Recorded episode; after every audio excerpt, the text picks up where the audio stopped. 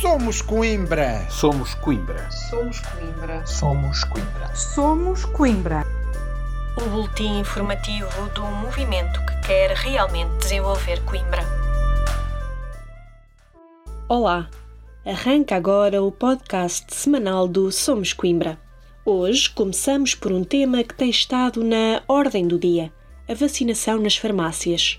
O Somos Coimbra propôs que a Câmara Municipal apoiasse a vacinação nas farmácias. No entanto, o PS recusou a proposta e apelidou-a de negociata. O vereador José Manuel Silva explica, em declarações ao Notícias de Coimbra, que este programa resulta de um acordo formal do Ministério da Saúde com as duas Associações Nacionais de Farmácias. Este programa chamado Vacinação SNS Local é um acordo entre o Ministério da Saúde e as duas associações de farmácias, portanto, é um acordo oficial e formal, no sentido de os doentes, as pessoas que ainda não estão doentes, as pessoas com mais de 65 anos, em vez de serem vacinar ao centro de saúde, poderem vacinar-se à sua farmácia local de comunidade, permitindo também uma maior diversificação dos locais de vacinação e contribuindo dessa forma para evitar a sobreacumulação de pessoas nos centros de saúde à procura da vacina da gripe. José Manuel Silva explica como já vários municípios optaram por aderir a este programa e lamenta a atitude da Câmara Municipal de Coimbra. Já houve dezenas de municípios a nível do país que aceitaram pagar essa pequena taxa pelo trabalho da farmácia, que é 2,5€ por pessoa. Para o utente, a vacina é completamente gratuita. Aqueles têm direito à vacina pelo Serviço Nacional de Saúde, de acordo com os critérios estabelecidos pelo Ministério da Saúde. E, portanto, há dezenas de municípios que fizeram essa contribuição para permitir que os seus municípios pudessem ir vacinar-se contra a gripe às farmácias. Lamentavelmente, o município de Coimbra manteve-se à margem desse processo eh, o Presidente da Câmara de Coimbra classificou essa eventualidade como uma espécie de negociata, não há aqui negociata nenhuma. O que a Câmara de Coimbra recusou é aquilo que está a ser feito por dezenas de municípios relativamente a um programa oficial do Ministério da Saúde, que é o, o, o programa Vacinação SNS Local, por causa da pandemia Covid, para evitar a concentração de pessoas eh, nos centros de saúde. Que faz todo o sentido. Lamentamos que a Câmara Municipal de Coimbra não adira a este programa.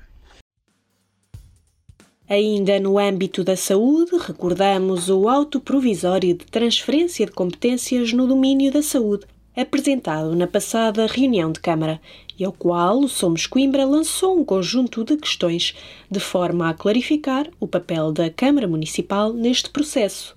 O Somos Coimbra entende que a autarquia apenas ficará responsável pela operacionalização das competências a descentralizar sem autonomia, pois vai ficar sob tutela de supervisão da ARS Centro. Entendendo que este auto não representa uma verdadeira descentralização de competências no domínio da saúde, o Somos Coimbra absteve-se nesta votação. Também na passada reunião de Câmara, a vereadora Ana Bastos afirmou que o Somos Coimbra se regozija pela notícia vinda a público em que o Ministro das Infraestruturas e da Habitação, Pedro Nuno Santos, no âmbito da apresentação do Programa Nacional de Investimentos, se comprometeu em avançar com a alta velocidade na sua ligação Lisboa-Porto, arrancando numa primeira fase com o trecho Porto-Sor, com paragem em Coimbra. No entanto, a vereadora levantou algumas questões. Gostaríamos de cantar vitória por Coimbra, como aliás o fez de imediato o PS. Mas como diz o provérbio alemão, o diabo esconde-se nos detalhes. Por isso continuamos expectantes e muito atentos até que os contornos da solução sejam conhecidos. Tem o Sr. Presidente a garantia de que a paragem de Coimbra será efetivamente em Coimbra B? Ou estaremos a recuar 15 anos nas negociações? Recordamos que, de acordo com a notícia do Observador de 22 de outubro, a execução da linha vai seguir um traçado previamente delineado pela RAV para a linha de alta velocidade, que foi planeada no governo José Sócrates, o que implica cruzar a linha do norte em alguns pontos e obrigar a abertura de túneis e a construção de viadutos à chegada a Lisboa. Nada curiosamente referido em relação a Coimbra. Mas importa relembrar que o último traçado apresentado em 2007 previa a chegada à Coimbra B através de um túnel próximo da cota zero que atravessava o Planalto de Santa Clara e passava por debaixo do açude ponte e que para reatingir a cota de superfície obrigaria a relocalizar a estação cerca de 500 metros a norte da atual estação de Coimbra B.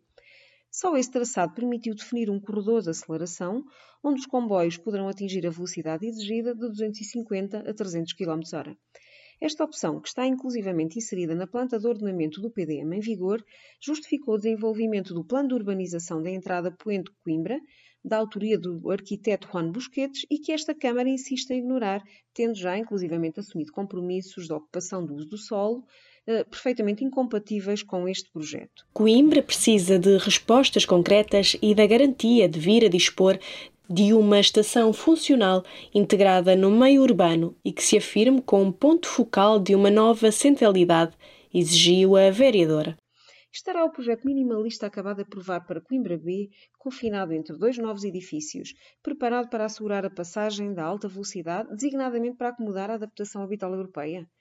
Ou será que algum dia, se este projeto vier a avançar, iremos contar com mais um acrescento ou um remendo mais a norte? Ou ainda, vamos recuar a 2004 e readmitimos a deslocalização para Poente Aveiro? São muitas dúvidas e nenhuma resposta, mas Coimbra precisa de respostas concretas e da garantia de vir a dispor de uma estação funcional, integrada no meio urbano e que se afirme como um ponto focal de uma nova centralidade, onde confluem e interagem todos os modos de transporte disponíveis, não podemos correr o risco de recairmos no modelo assente em duas estações desconexas e complementares entre si. E caminhamos já para o final do podcast de hoje, mas ainda há um tema a destacar.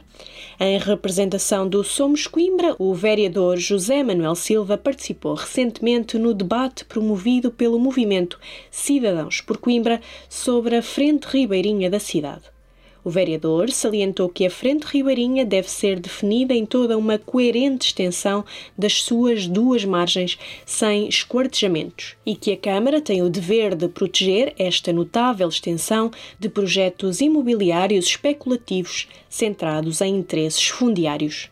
Nesse âmbito, José Manuel Silva recordou ainda as propostas apresentadas pelo Somos Coimbra para a Frente Ribeirinha.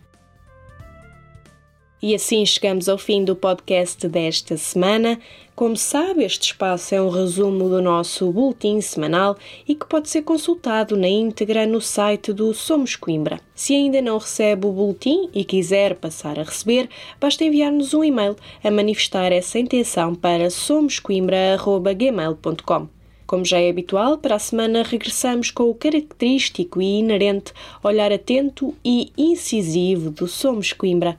Até lá, acompanhe a nossa atividade nas várias redes sociais e no nosso site www.somoscoimbra.org. Tenham uma excelente semana!